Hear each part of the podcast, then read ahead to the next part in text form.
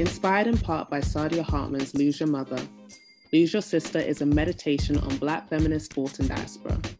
Treating pop culture as a text, each week we will explore a different topic film, show, book, event, scandal, etc.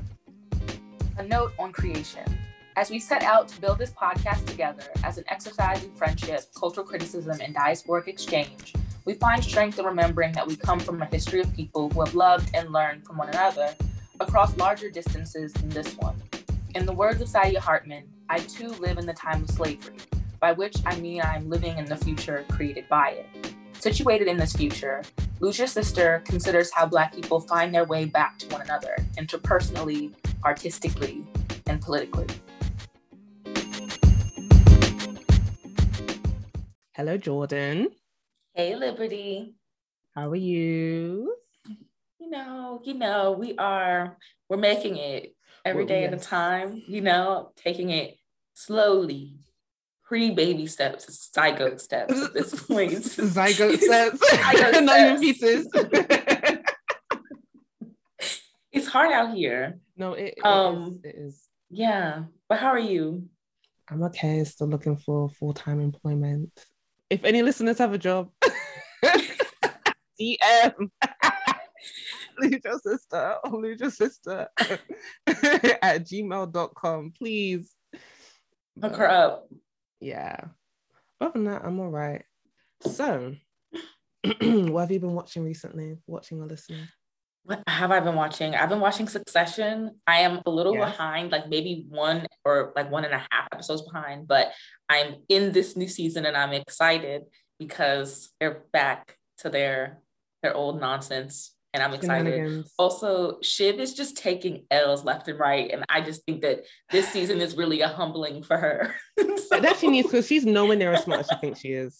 no, she's really not. And I think she's always thought she was smarter because she's the one woman in the family. But it's like, babe, you're still dumb. Yeah, still she's dumb, not giving. babe. I knew Shiv wasn't as smart as she thought she was when um when in season two when they're all at the dinner table and she was like, "Oh, Dad, why don't you just tell them that it's me that I'm next?" Mhm. I'm like, "Bitch, shut up."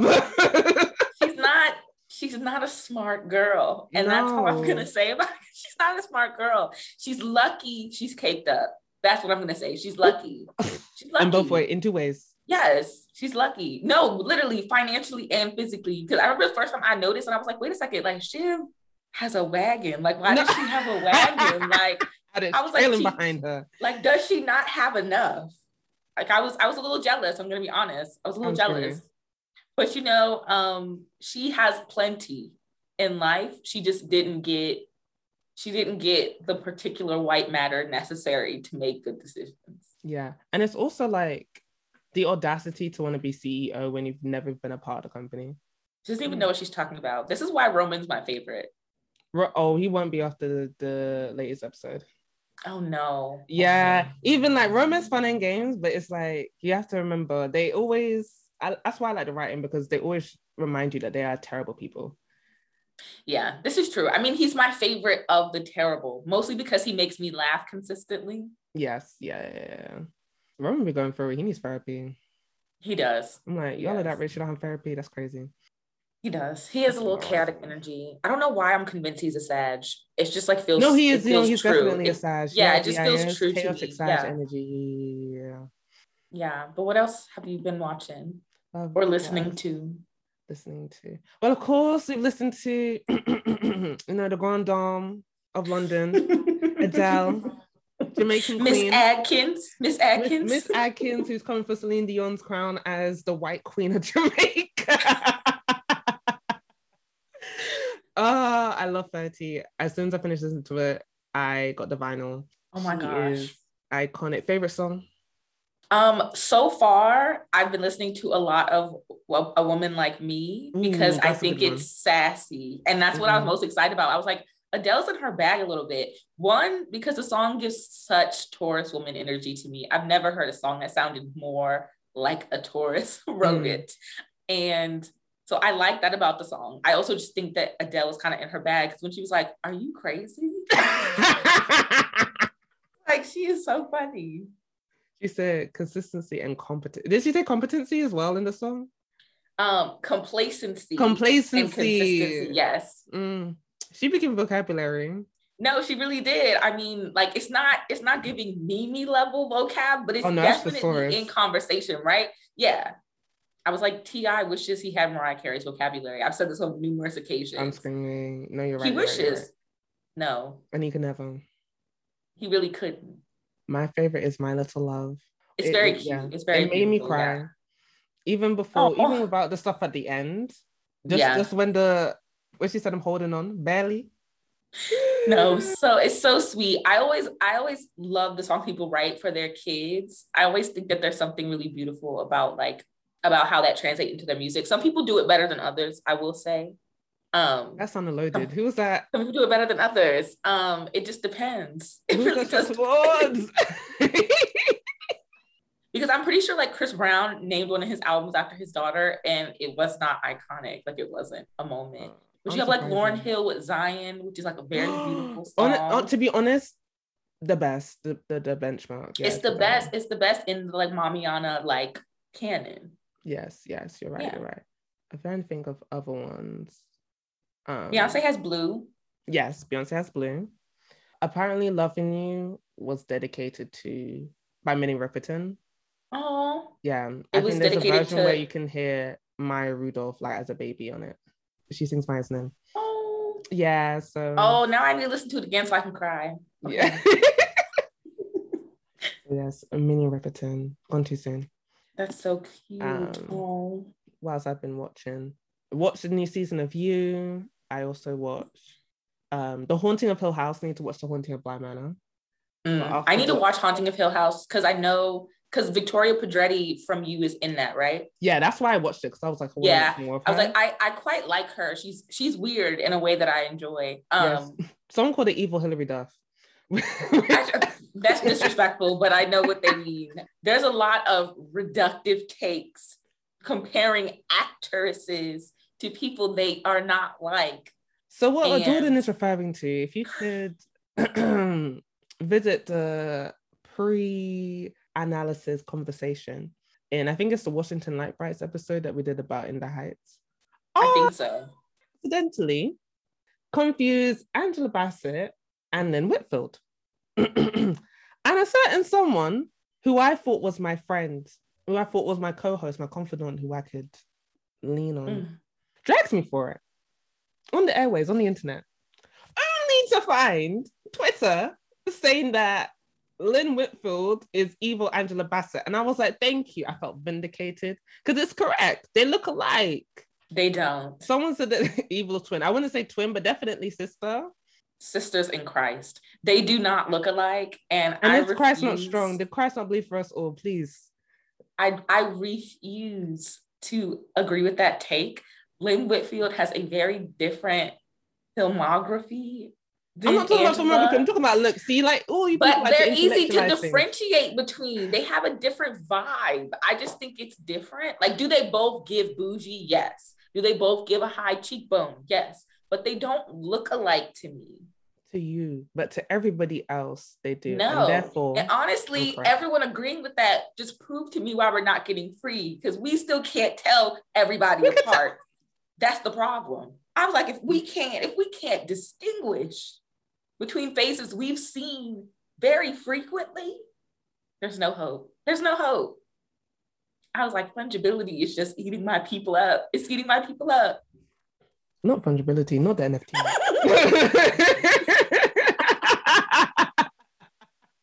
You're here yes, I won't allow it. aura and discography and or filmography even.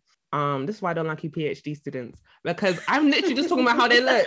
I'm just talking about face But value. I, I just think they look different. But nevertheless, I still think they look alike. And so does the internet. Because everyone knew what that person meant when they said evil Angela Bassett. Yeah. Right. So do you want to get into the topic? Yes. This week we are talking about passing um the movie and the book a little bit. Yeah. And we're excited to get into this because we both like reread reread the book and watched the movie to like prep and there's just a lot a lot going on. So i guess we should give like the rundown of you know what the film is about what the novel is about and also a little bit about the director behind this adaptation. Yes because she has an interesting history of passing. All right so Passing is the 2021 Netflix original film adaptation of the 1929 novella of the same name by Nella Larsen. The film and the book take place during the Harlem Renaissance and follows Irene Redfield, an upper middle class housewife and mother who encounters a childhood friend, Claire Bellew. Both Irene and Claire are very light skinned and does have the ability to pass for white. However, Irene only passes for convenience while Claire has created a new life for herself as a white woman, marrying a wealthy white man who despises Black people. As Claire worms her way back into Irene's life, Irene becomes increasingly dissatisfied with her pristine but mundane marriage to a doctor named Brian, and tensions rise. Passing features Tessa Thompson as Irene, Ruth Negga as Claire, Andre Holland as Brian, and Alexander Skarsgård as John Bellew, Claire's racist husband. Rebecca Hall wrote and directed the film. Hall, who appears white, has her own intimate relationship with passing. Her maternal grandfather, Norman Ewing, was an African American who passed for white and subsequently obscured his family history from the majority of his descendants. Ewing's daughter, Maria Ewing, grew up to be an accomplished opera singer and married the famous British theater director Sir Peter Hall, moved to England and gave birth to her only child, Rebecca Hall, who directed the film. Both Hall and her mother were uncertain of their racial ancestry until Hall read Passing some 13 years ago and finally had the language to demystify her grandfather's past. A film adaptation of Passing became Hall's passion project, and she fought to film in black and white and a 4 3 aspect ratio to achieve her vision. Hall has a lengthy career as an actress, and Passing is her directorial debut. So, do you want to do the leading question? Oh, we should have done a leading question before the reading the thing. No, this whole episode is about things that are kind of thrown out of whack and out of order. So you know, it is it is quite all right. We will embrace it. okay, so the leading question, which should have been first, was who is your favorite white passing figure? um. Ooh. I don't know if this is my favorite white passing figure, but this is like I always love to like tell people that Pete Wentz is Jamaican. it's like one of my favorite things to do is just to see how people respond when I notify him when I notify them about his ancestry, just because it means that I, like black people get to claim Fall Out Boy, which is like a, a power move for me. Yes, I'm like Pete Wentz is my cousin.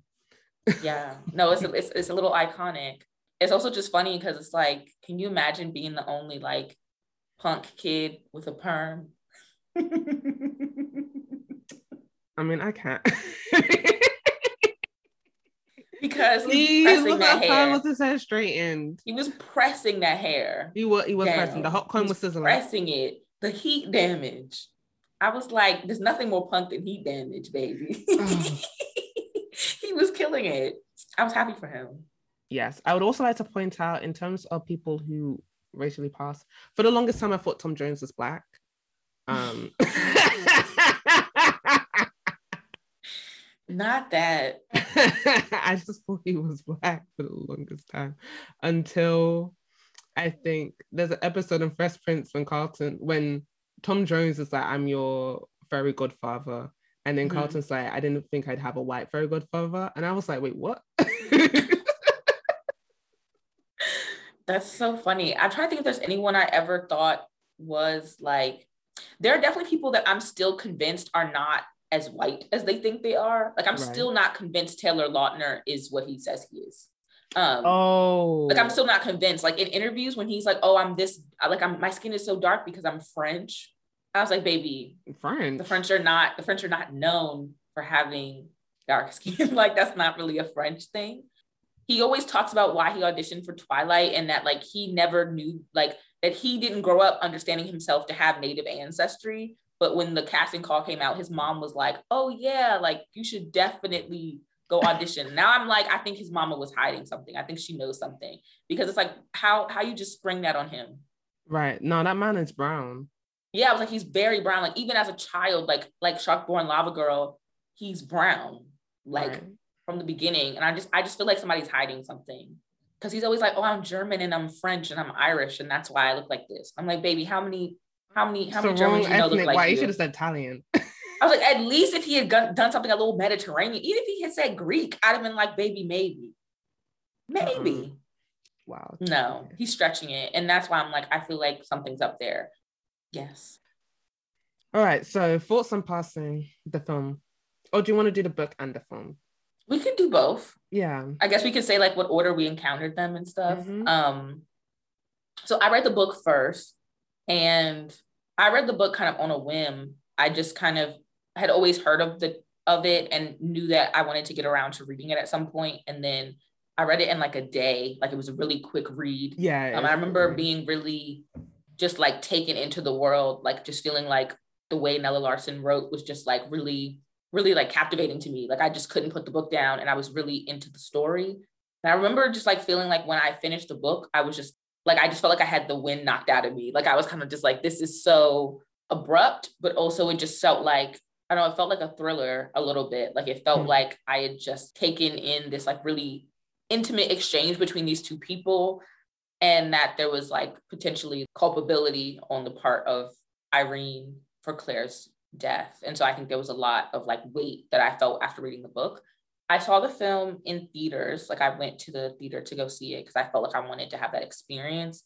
And I liked the film. Like I thought that the performances were pretty good. I did prefer, I think, Ruth Negga's performance to Tessa Thompson's, but I did enjoy it. And perhaps maybe it's on purpose because I do think in some ways Claire is supposed to be a more intriguing character. But I thought the performances were really good. I had some hesitations about the casting, to be honest, not as much for them to, although there were obviously conversations from the jump about whether or not they were the best to be cast for this. And I understand those concerns. My my issue with casting had a little bit more to do with the casting for Irene's husband. I thought that that was oh, an interesting choice with Andre Holland. Um, I enjoy him as an actor. It's just he doesn't look like what I thought Irene's husband would look like based on the book.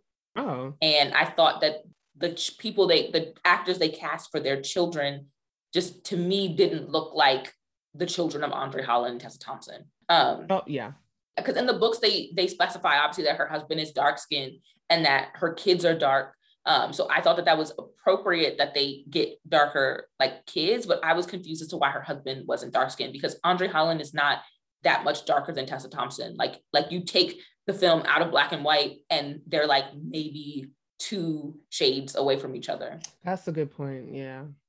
I enjoy seeing Andre Holland, so I'm never gonna complain about his casting. well, he kind of fine. Um, which I didn't notice as much in Moonlight because I was distracted by mm. one Trevante Rhodes. But um completely fair, completely fair. Yeah, I mean, because yeah. like I mean, it's hard. It would be hard for anybody to sit next to Trevante and get any attention. Yeah, yeah. So, but I was watching. I was like, oh, you kind of, oh, so yeah. Um, so I hadn't read the book before hearing about the film, and so I read it in order to watch the film and I was really took by like how good it was, how engrossing the book is, and also it's kind of funny or like it reminded me of Real Housewives. I was like, this is giving Real Housewives of Potomac. I was like, ooh, because the way that the way that they speak is just really really funny and entertaining to me because they were throwing each other shade and all sorts. The ending also not the wind at me because I figured that Claire was gonna die because that's how passing stories usually end. Like the whoever's passing ends up dying. And also read the introduction by I think Brit Bennett, who mm-hmm. wrote The Vanishing Half. Um, and she mentioned that Claire's died. I didn't realize how Claire would die because, in my opinion, the book is ambiguous. At first, it's kind yeah. of ambiguous, and then to me, it's very, very clear that Irene murked her. And I just think that's brilliant because it completely flips the book in his head because the whole time Irene tries to make out like Claire is just a moral person. And there's a we'll talk about this um later on, but there's this like clear binary of not just like black and white, but to be like a good mother and a good housewife. Mm-hmm. And like Claire is meant to be like the antithesis of that. And I think at one point in the book, Irene even says, or maybe just the narrative says that Claire is the type of person who would do anything to get what she wants. Mm-hmm. And then Irene does like the worst thing ever right at the end. um, so I know I always bring up Toni Morrison, but it reminded me of Sula. You know, no, I, I actually think they it's very much a similar. Like I would like to see people read them together more often. Yeah, because there's a scene in Sula when I think they watch a kid die, and it's mm. Nell who has the more chilling reaction than Sula. Um, really disturbs the binary of like good and evil. So yes, but the film, I feel like the film is a very faithful adaptation, mm-hmm. but I guess my it just wasn't giving in the same way, and I don't quite know what's missing. Maybe it's that tension because the book is very yeah. tense, especially in the scenes where um the scenes with Claire's husband, and it occurs later in the story in the book than it does in the film, and I kind of wish that that occurred later in the film as well because the stakes aren't set up and so it's not as tense in the film as it is in the book yeah it just it just wasn't giving didn't have that razzle dazzle didn't have that yeah. tension that ginger. But again i thought the performances are great especially ruth negga i love watching ruth negga i think she's like mm-hmm. amazing. She also has a very calming aura around her and i love that when people have that. But yeah i don't think yeah. the film enhanced or built upon the book or yeah. really captured like the spirit of the book as in like it was the book is kind of fun no i agree yeah. i also think in some ways maybe it's also just an issue of like how they approach the genre of the text too because i don't know i think i think there was an extent to which the book feels a little bit more like like you said right like it's tense and there's this kind of buildup where it feels like there's all this pressure mm-hmm. building into the story that is just gonna like burst at a certain point the film like I don't know, it's kind of weird. I think you do get the sense that like that Irene is a bit like unstable, right? That she's falling apart in a certain kind of way. Mm. But I don't think you get the same kind of sense of like the tension in their relationship, at least not as heightened as it felt in the in the book to me. Like I felt like really aware of their relationship. And I think part of it also is I think they probably should have shown more of Claire.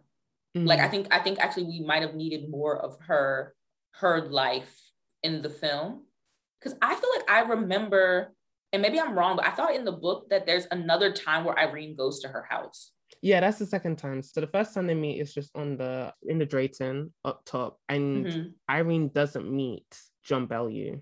Yeah. But and then the second time when um Claire invites her to a house, and there's another white person, black woman there. Yeah. And Irene doesn't even know that John's gonna come into the house and then he does, and then he's racist on top of that. And Claire didn't tell them, and so it's a very tense and scary scene. But like you can tell that Claire's kind of enjoying it, mm-hmm. like not just the attention, but also like yeah. the danger of it. yeah, which I is think, a mess, and that was lacking in. Yeah, but I think that was the scene, the at least for me, when I think back to the book. I remember that being a scene that like really like stopped me in my tracks because yes, I was yeah. like, this scene is really intense and it just it felt like it kind of just like escalated like very quickly but i also think it would have been good in terms of building up the kind of like i guess like more of the psychological quality of the story. Mm. like if there had been a little bit more engagement with like what it meant for claire to enjoy duping this white man mm, um yeah. and like the joy of that kind of secrecy i think is something that i would have liked to have seen more of. Because i think they show so much of like her joy being black back in black community right? Like she's going to these these events and she's enjoying dancing with these black people. She's enjoying talking to irene's maid. There's all this acknowledgement of like what she loves and misses about blackness but i don't think they spend as much time sitting with why it is like what it is her her white life consists of mm. um and what she gets from it yeah other than of course like her lifestyle yeah um because i think not only does she enjoy it she loves having an audience and that's mm-hmm. also one of the reasons why she wants to intrude on irene's life because she's doing this amazing performance being a white woman but the tragic irony is is that like no one can commend her for it because her white the white people in life believe that she's white. And so there's they don't see anything to commend her for. But if she passes for white in front of a black person then they know and then there's that danger again. She can actually like feel that energy and she can like impress. There's definitely like a cat and mouse dynamic between Irene and Claire that's missing in the film. Yeah, I think just that tension, like that sense of like a certain kind of like almost like exhibitionism, right? Like because yeah, kind it's of very much yeah, exhibitionism. right. Like she kind of wants people to see her take these risks and watch her and both be shocked and seduced by her her antics in a certain type of way. And I think that tension would have been nice to see more. I think in the film, also, in my opinion, it feels like the husband factors more than I think he factored in the book. Oh yeah, definitely. Yeah, yeah. yeah. Like I don't remember in the book ever being like, OMG, like Claire's trying to take Irene's man. Like I never felt like that sense that the husband was like was Mm. really a character that that Claire cared about like Oh, yeah, intensely. definitely. Um, but in the film, it does feel like the husband is a huge part of like the dynamic because it feels like he's also been put in the middle of like their their back and forth. And it feels like at times like you see him and Claire together and you're supposed to feel like this is why Irene is going crazy, Mm. right? But in reality, I feel like Irene has her own desire for Claire that isn't really about the husband at all. Yeah. And in a lot of things I've read, particularly in queer readings of the text, where there's definitely a queer subtext undergirding the novel and the film, it's I like that they played that up in the film as well. But people say that Irene is projecting her desire for Claire onto her Mhm. husband, Yeah, which I do see. I can see that. There's also reading that the husband is also gay by Honestly, Blackmore. He's in the reading list. Mm. But yeah, which I didn't quite believe until they mentioned the fact that the husband wants to go to Brazil. mm, And Brazil, I guess, is known for having a more lenient attitude to like homosexuality. Mm. So I was like, oh, that's interesting. I also think what was interesting to me was that like because of the way they cut the the scenes with Claire's husband, we miss like another reference to Brazil because technically there's there's a white reference to Brazil too, like not just the husband's reference, but later on, I remember in the book there's a point where where Claire's husband makes a comment about Brazil and about how black it is. mm, and he talks about like just like Latin America in general. I think he literally says something like about like how many like niggers there are there Yeah. or something like that, right? So I think there's a way in which like the kind of peripheral presence of Brazil in the film is mostly focused on like the husband and like his desire to leave. And it's kind of just framed as like, you know, a kind of just like general kind of expatriatism kind of move. But I think it would have been interesting to sit a little bit more with what the American understanding of Brazil was at that time and how like even white people were aware of the fact that Brazil was black. Yeah. Um, because I think I think we see that the husband gets it, but I think I remember in the book that it comes up like more than once. Mm, yeah. And guess before we get into like the analysis, my other complaint about the film is that I think it should have been in color instead of black and white. I agree. Yeah, because the book is very colorful, especially in how it describes Claire.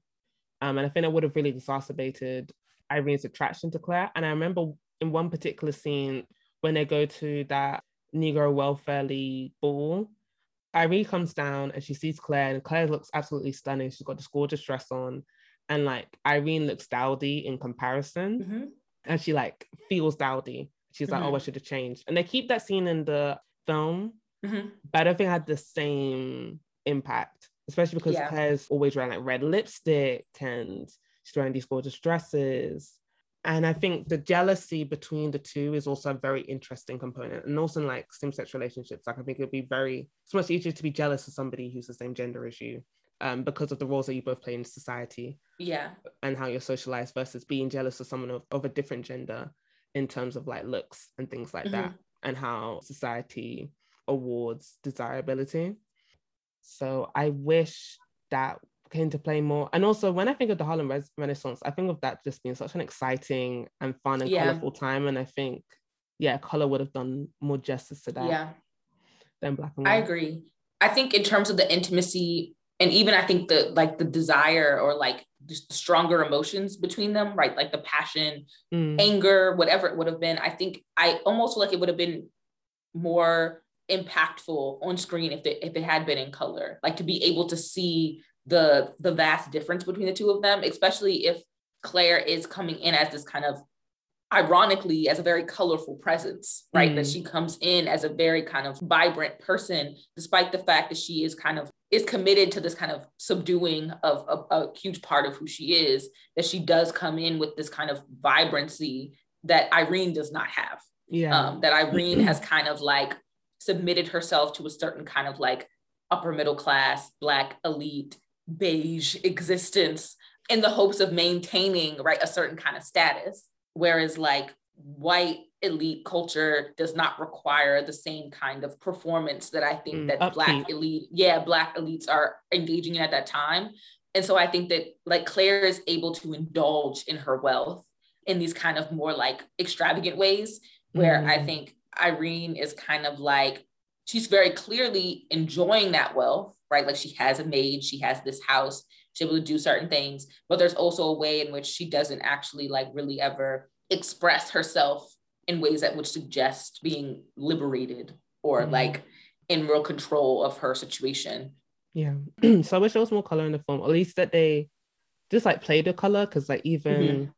there's just a lot of like symbolism that I think would have been better in color. Like for instance, there's lots of things that fall and crash.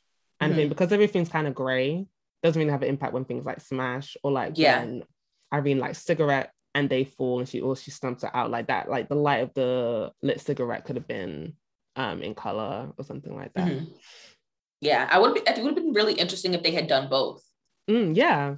Right, like what that would have been like visually would have been really interesting if the film kind of went back and forth between in color and black and white and even what that would have done for our sense of like whose perspective we were getting something from too yeah. could have been interesting yeah okay so where do you want to go in terms of themes that you want to discuss Whew, i mean there's really so many in this in this movie i mean i'm really interested in the relationships in the film mm. right? i mean in some ways the whole the whole film is about different types of relationships I mean, we talked a little bit about how Irene's husband Brian factors into everything and like they're kind of back and forth. I'm also really interested in like the figure of the maid, Zulena, mm-hmm. and how as another black woman in this story, like what her function is as a black woman who can't pass and who doesn't have class or like skin and like hair texture privilege in this particular moment, like what it means for her to be a black woman who does not have access to what Irene and Claire are even bickering about, like for yeah, the entire yeah, yeah. bit of the film, right? Like, like the whole film hinges on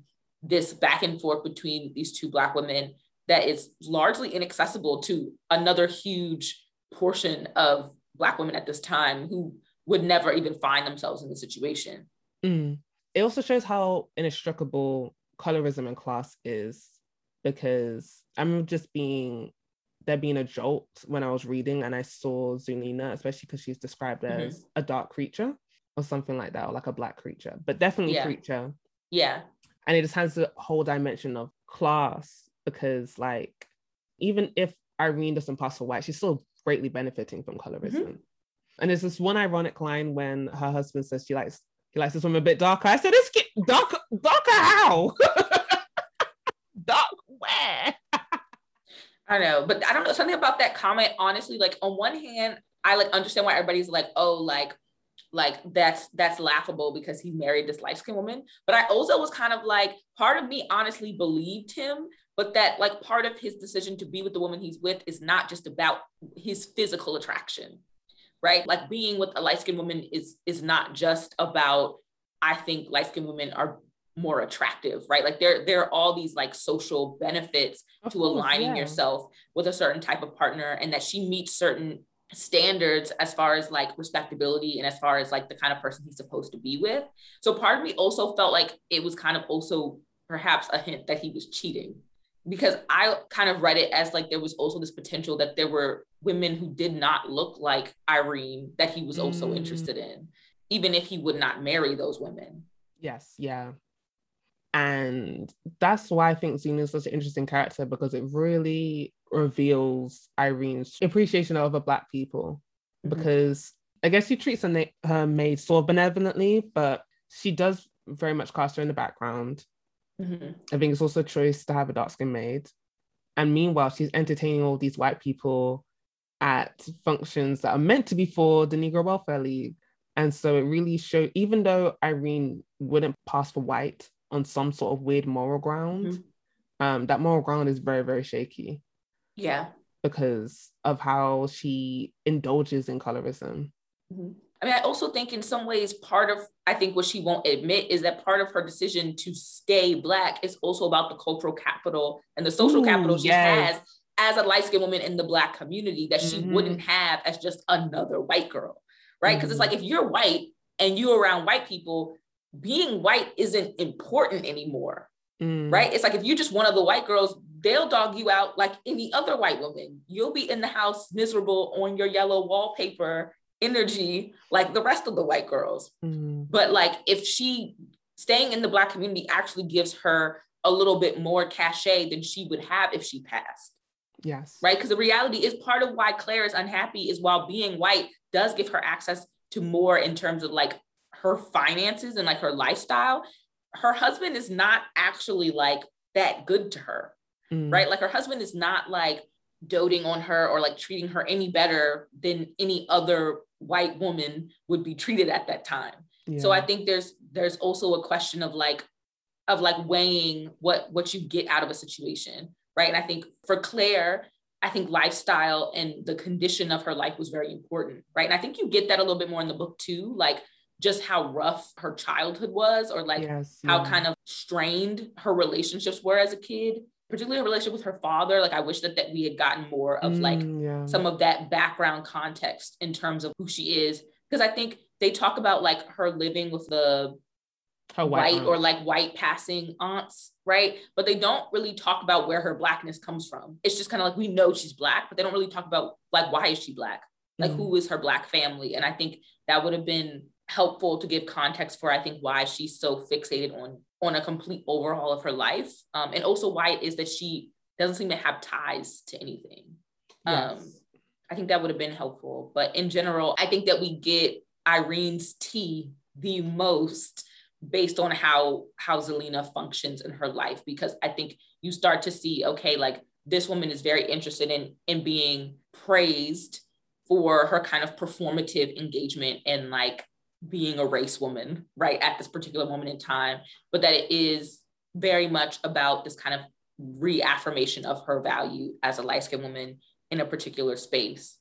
And I think Zulena is a, is a foil to that kind of on a regular basis. And I really like the scenes with Zulena and Claire, because I think it also brings out like what it means to interact with a light skinned Black woman who maybe is not as invested in being, because I think in some ways it's like Claire isn't invested in being light skinned, right? Like Claire's being white, but she's not invested in being like a light skinned woman in the same way that Irene is. So her relationship to Zulena is like kind of different. Yeah, Claire can act really casually around Zulena because Zulena isn't her maid. Mm-hmm. I think the dynamic might be very different if, yeah, Zulena worked for Claire. Yeah, but I think it's interesting that like, hey, my cat just jumped right onto my shoulders from the bed, like straight onto my shoulders. Um, I think it's really interesting, like like you bring that up because there the husband, Claire's husband, does mention that she refused to hire black help. Yes. In the house, right? And it's funny because like I think some people would look at it and be like, oh, like she's she's participating in her husband's racism. But part of me wondered if it was also both a desire not to be clocked. I think it was that really. And two, because maybe I think there would have been a certain level of discomfort that she would have experienced seeing that anti-blackness like from her husband towards the maid in real time. Mm, yeah. Like I think maybe it would have been uncomfortable for her, like to actually have to engage with it. Because even her husband's whole like pet name for her, Nig, and like their whole thing, which actually I laughed. I laughed. Like I'll be honest, I laughed. It was funny. it was funny. And I I was like, y'all know my heart. it was funny because this man was like, she's getting darker every year. And I was oh like, girl. I was like, how many white women you know get darker with age? Right. Also, so another interesting thing I thought about is just like how race how race is just a complete social construct because he says it doesn't matter how dark you get, I know you're still white. Mm-hmm. And I'm like, girl, how that work? because he's willing it. I think it's exactly. a psychological thing, right? He's willing it. He needs her to be white, which yeah. is really what he was saying. Yeah. Uh, because he couldn't he couldn't mentally handle it. even though his brain was processing there are things about her that are inconsistent with my understanding of what white women look like and what their skin does over the years. He's just refusing. He's like, I'm getting all this information that would suggest that you are, in fact, a Negress, but I don't know any Negresses. I don't know any Black people. So you're a white woman because you have to be a white woman. Yeah, my life would be a lot easier if you just yeah kept being white.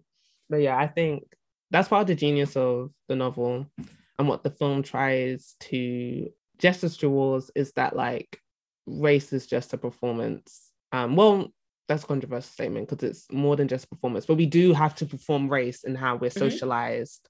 And there's other different performances because the title passing takes on like lots of different meanings because it's not only just passing for white, it's passing for straight, it's passing as a mother, maybe like I don't know if you can call it imposter syndrome, but just feeling like I don't know what I'm doing as a mother, passing for happiness within your marriage or happiness within the state of your life.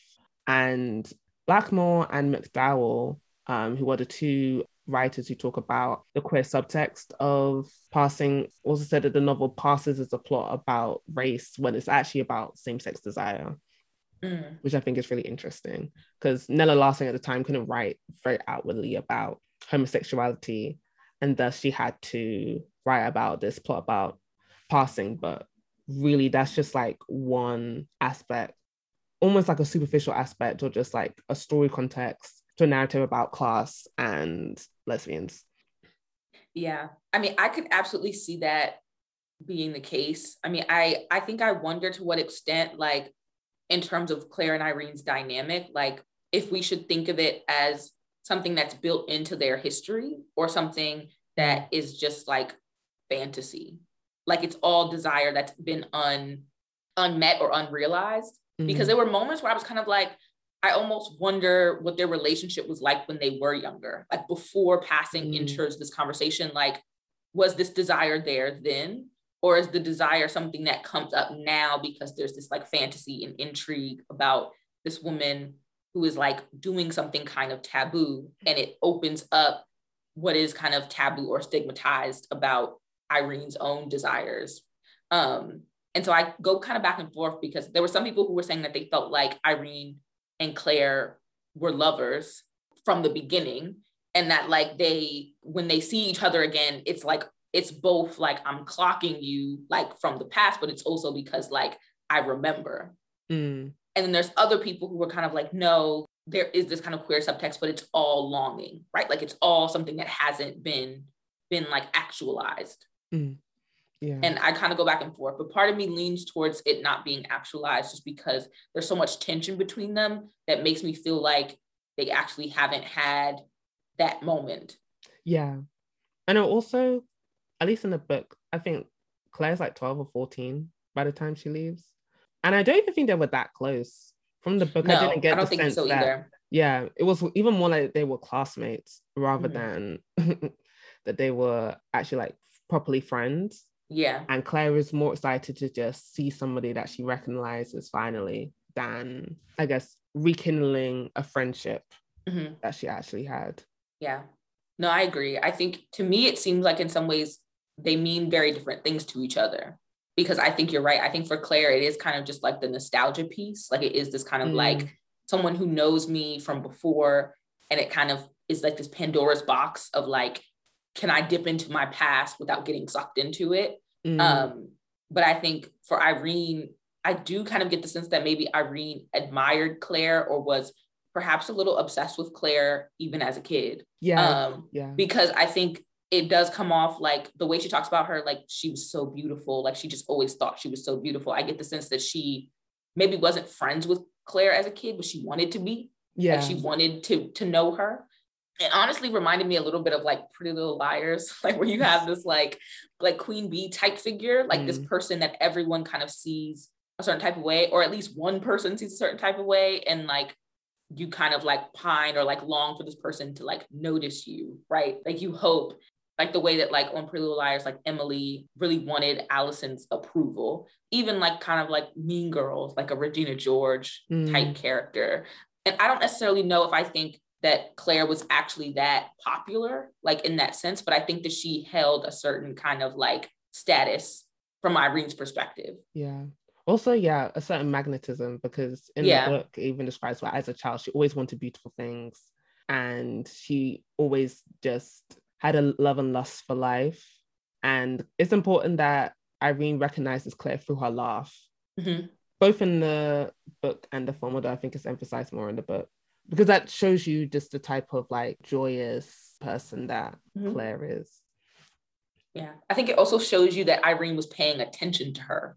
Oh, yeah. Right. Right. I mean, because it, it, means that like like she wasn't like they didn't just pass each other by mm. growing up, right? Like, and even if they did, Irene was paying enough attention to like log that kind of data about her. Mm. Um, which is which is really interesting and i think it does kind of feed into the the general idea that she was like she was already like she already had this kind of like interest in her yeah. at a young age yeah yeah all right is there anything else you want to talk about? I do want to say there was a missed opportunity throw a throuple between Irene I mean, I personally felt like I was interested in like, I don't know, it's weird because there aren't like necessarily like sex scenes in the book, but there was something about the film that felt a little sterile to me.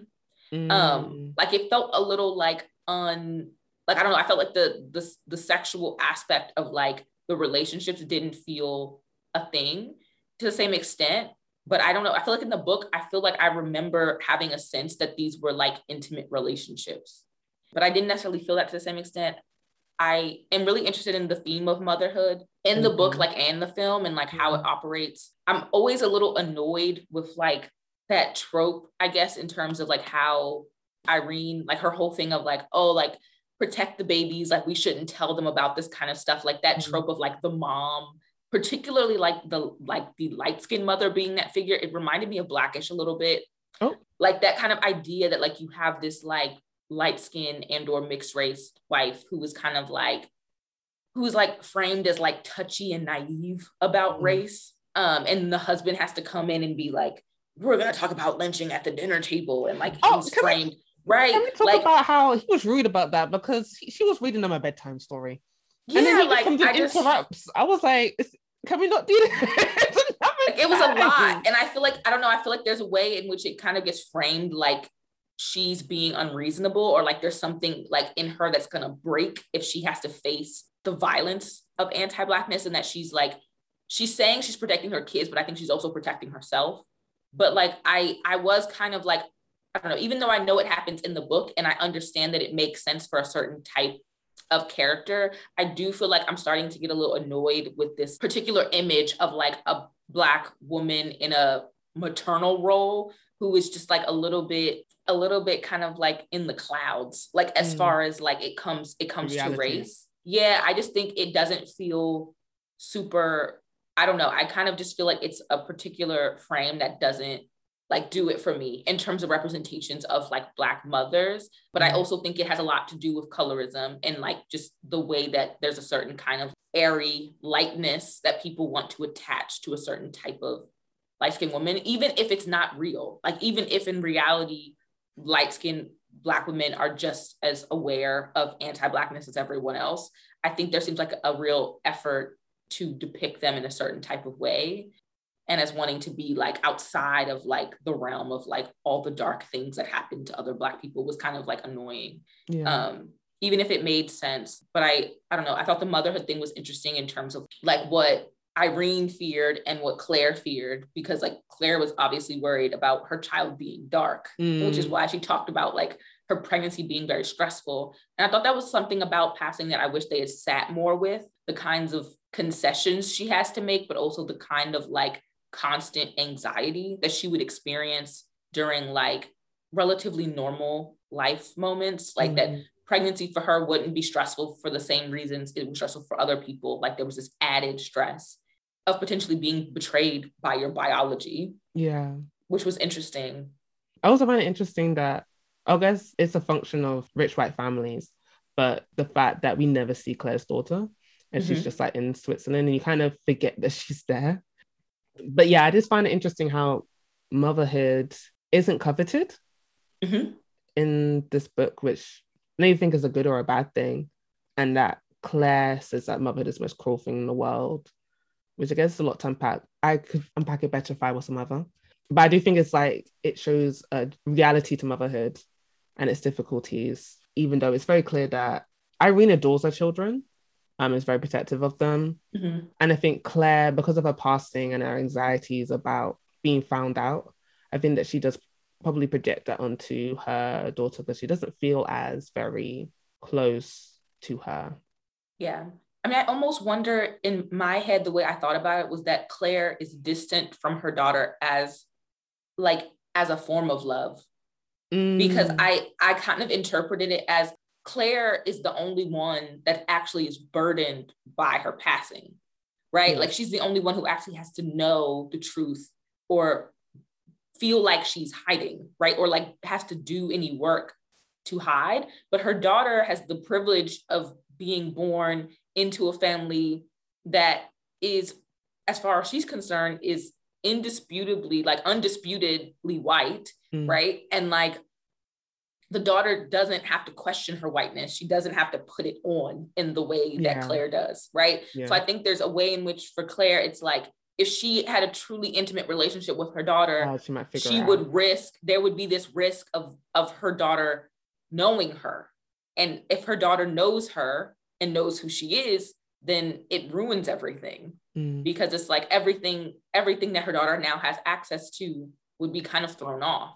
Mm. And so I feel like in a way, it's like loving her daughter is keeping her as far away from her as possible so that she can that she can be a white woman, right? Mm. That like Claire is like is like working at it, but like her daughter could actually be a white woman. And I think maybe that's part of what that mode is, is like a clean cut because she knows that that is the only way to ensure that her daughter will have access to something that that she has had to kind of fight for in a certain way. Yeah. Um, I think that also links back nicely to Rebecca Hall's history of passing. I tend not to think about um, past narratives beyond the actual person and what it's like for their descendants. Because yeah, your whole family history is gone. And I think it took Rebecca Hall like 13 years to like really excavate her past. And it's also considering, I guess, the pedigree, even that's ugly word to describe people. Yeah. But um, the pedigree of Rebecca Hall being that her father is a knight, is mm-hmm. a famed theatre director and producer. That lineage is a direct result of her grandfather passing. Mm-hmm. Would Maria Ewing have grown up to be a prestigious opera singer and have married Sir Peter Hall if her father didn't pass in the first place? Probably Maybe. not. Yeah, probably not. Particularly, and the fact that they moved to England too.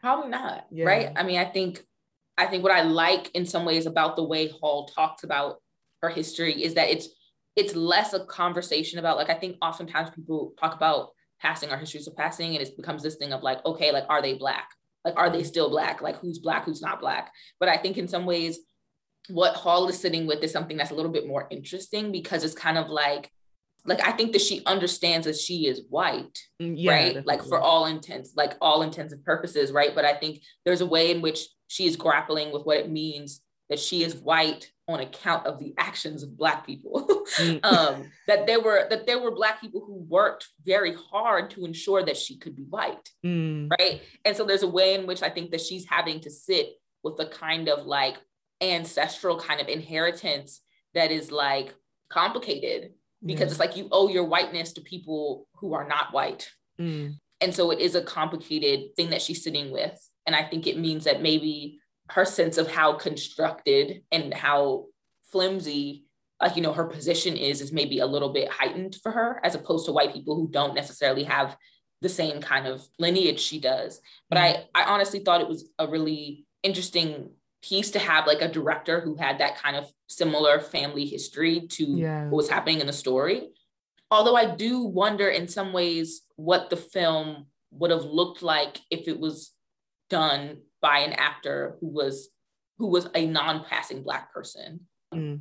right like i wonder like i wonder like with different kind of variations right like if you have someone who could pass but doesn't pass right mm. like what like how would they approach that kind of film because i almost wonder like i think there's a way that passing has almost like a kind of like mythology mm. around mm. it like the way we think about passing is like these people who kind of like slip in and out of the community over the course of history and who like oftentimes despite despite the way we talk about it sometimes on the internet or the way that it's kind of like critiqued right? Like in terms of like our judgment of it as a practice historically black communities were very protective of those members who passed right? Mm. like like it was generally understood that like you you were not going to out those people. Yeah.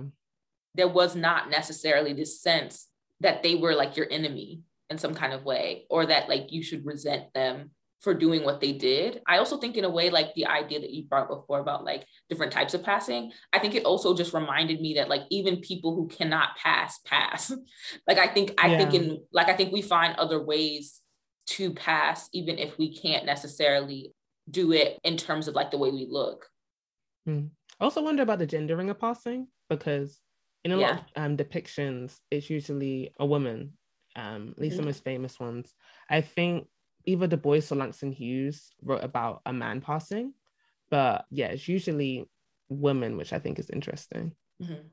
Yeah, I've read the autobiography of an ex-colored man, and that's a really good, I think, example of like a story about a, a white passing black man, and it's very interesting because I also think there's a degree to which like the regional aspect of it is really important mm. in those stories too, because I think like he is from the South, but he moves to the North, which I think facilitates like some of his like his passing ease also because he's moving to areas where there are a higher number of European immigrants also. So like yes, the the yeah. idea of like what white is is expanding right mm at a particular moment in time. I think there's something we even talk about with like Mariah and like like yes. thinking about the meaning of Mariah and like how part of I think what she's able to experience in terms of ambiguity at times is because of where she is and like the high number of like ethnic whites in the area yeah. she's in, right? Like it's a lot of like Italians and like Albanians and stuff, right? so like Jewish. yeah. Yeah. So I think there's a way that like she's experiencing a certain kind of like she can get caught up in the what everyone else has going on and like her features don't have to stick out quite as much. Yeah. Right. Well, we have to wrap up, but I would like to mention that there's also like a reversal of passing modern day blackfishing, which is interesting. And like, I guess a question that we can leave with is that how have conditions changed that now white people want to pass as black or like light skin or racially ambiguous? Because there's a line in the um, in the film and the book where Irene says, a black person passed for white, but a white person could have passed for black. And that's no longer true almost 100 years later. All right. So, any last words? Whew. Y'all. No, my last word is oh. that um, Irene killed Claire. She pushed her, and she got away with it. And I don't I... believe in any ambiguity in the ending because that doesn't make the book. If the ending's ambiguous, then the book isn't as fun. Uh, I mean, I, and that concludes this episode of Law and Order Special Passing Unit.